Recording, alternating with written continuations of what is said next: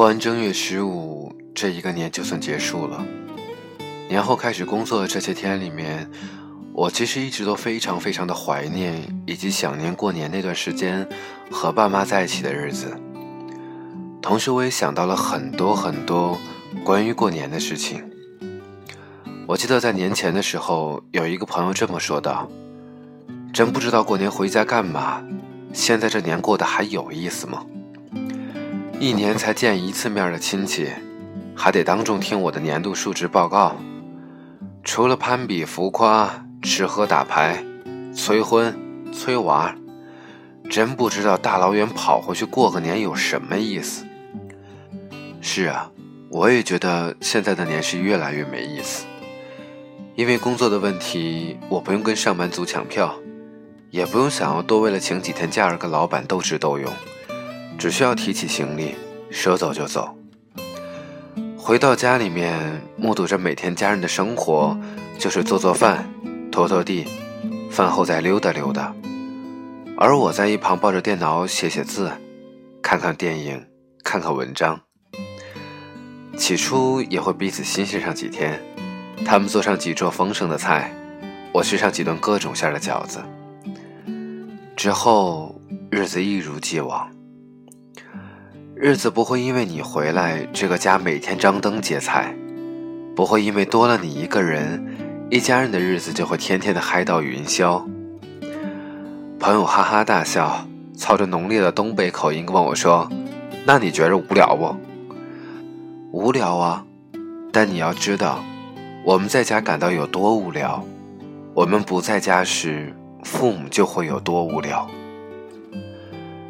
越来越多的年轻人不再盼年，老去的八零后、九零后一直在忙寻着追寻每一件事情的意义，因为竭尽全力也没有办法在大城市生根，而回到家乡又一切格格不入，所以每次要回家过年时，那么害怕，那么尴尬，甚至坐在沙发上什么事都不做超过三天，心里就无法心安理得。于是，索性认为自己回不回家也就那样了。但一个家到底有没有年味儿，跟慢慢淡去的新年传统无关，跟春晚无关，跟茶几上的瓜子糖果无关，跟贴对联和浆糊无关，跟有没有买新衣服也无关。只有你回家了，一个家才有年味，就这么简单。我们曾经对过年也饱含过期待。那个时候，一年我们只买一次新衣服。在这之前，我们会踩着凳子，翘着脚，反复去摸它，想象着出去拜年的那一天如何的一鸣惊人。那个时候，我们还真心的期盼着串门儿，因为心里想着跟四大爷家的小哥哥、小姐姐在雪窝子里面炸上他半天炮仗。而如今，我们对过年最大的感激，只是七天的假期。后来，我们不再需要一年才买一次新衣服，而且一年都懒得出去逛一次商场。我们再也体会不到一件衣服到底能给我们带来多大的满足，而且还得想着法子躲着那些催生催娃的亲戚。我记得有一年回老家，去一个亲戚家。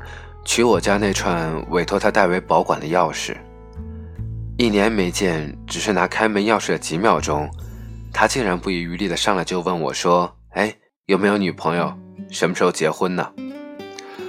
我回去气急败坏的跟我妈抱怨：“哪有拿个钥匙的功夫就被催婚的？”我妈大笑：“平时又见不着你，谁也不知道你在忙啥。你说你舅妈除了这个，她还能问你啥？”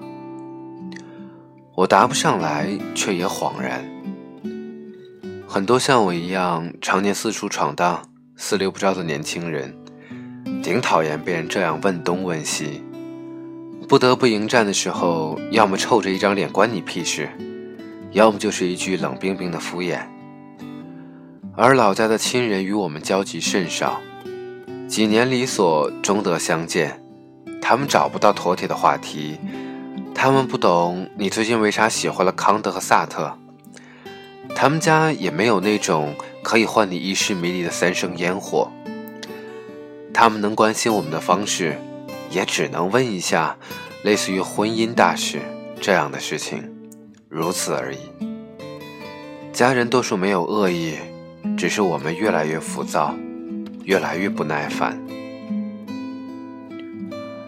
也记不得是哪一期的《奇葩说》里面马薇薇说过这样的一个观点：近一次辨析，亲人与亲戚。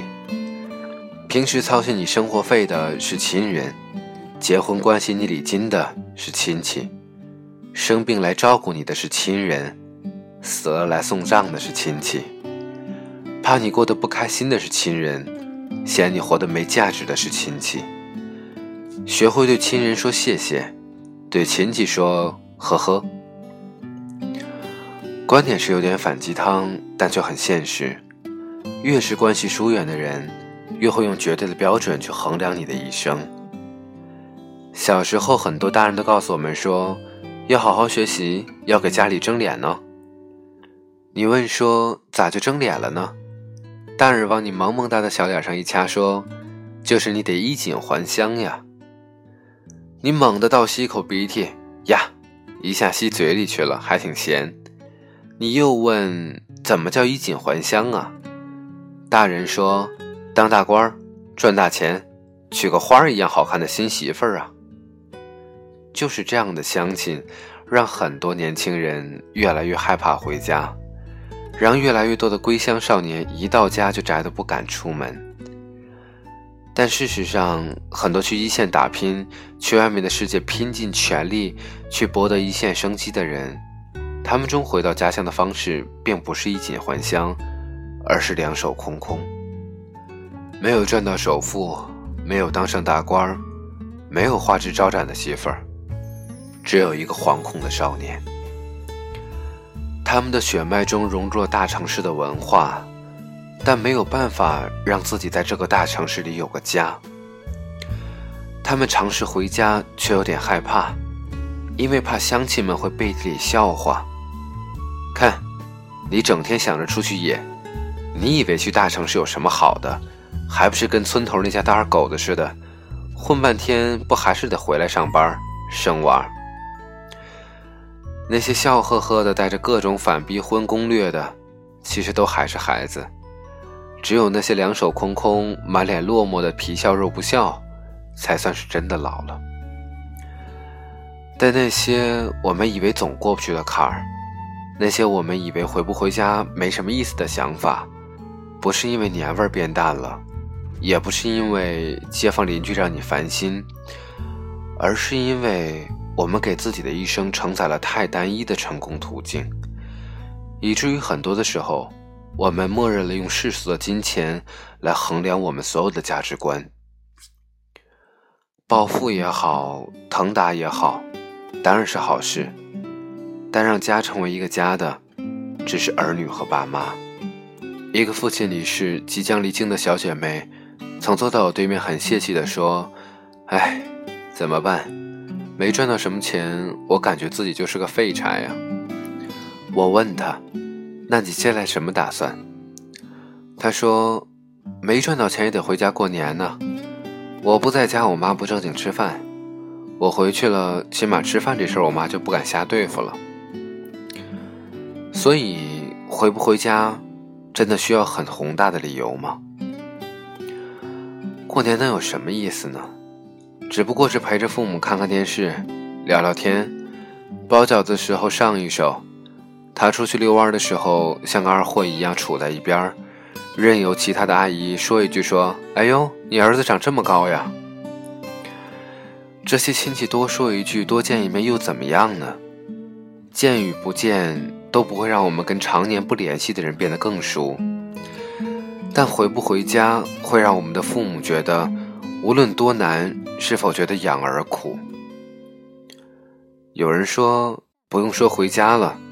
就是通过电话都不知道跟家里聊什么，无非是谁家的小子又当爹了，无非是老妈今天排队抢了双红的鸡蛋，无非是今天你又干了些什么。所以，我们跟家人之间的相处意义是什么呢？这件事情我想了很久，我没有答案，但是我希望你也可以想一想。话说回来，你觉得一生又有什么意义呢？不过就是坚持一下自己喜欢的，陪伴一下该陪伴的，然后去做一个信马由缰的少年，狂奔在没有意义的草原。有人问我说：“哎呀。”你今年有什么打算？我说没啥打算，过年回家只是想陪家人虚度一下时光。想了很多很多东西之后，我突然想到，其实最近这几天我自己都非常的孤单，再没有人在你起床之后为你做好饭了，看电视的时候也再不会有人唠叨说离电视远点少玩一会儿手机。哎呀，你别躺着坐着看电视。所以你的今年计划是什么？而对于我来说，就是刚才那一句说：坚持一下你喜欢的，陪伴一下该陪伴的。如果你还听到了这里，想起了你的爸妈，那些爱你的和你爱的人，请你打个电话，发个短信，或许此刻他们正需要你的陪伴。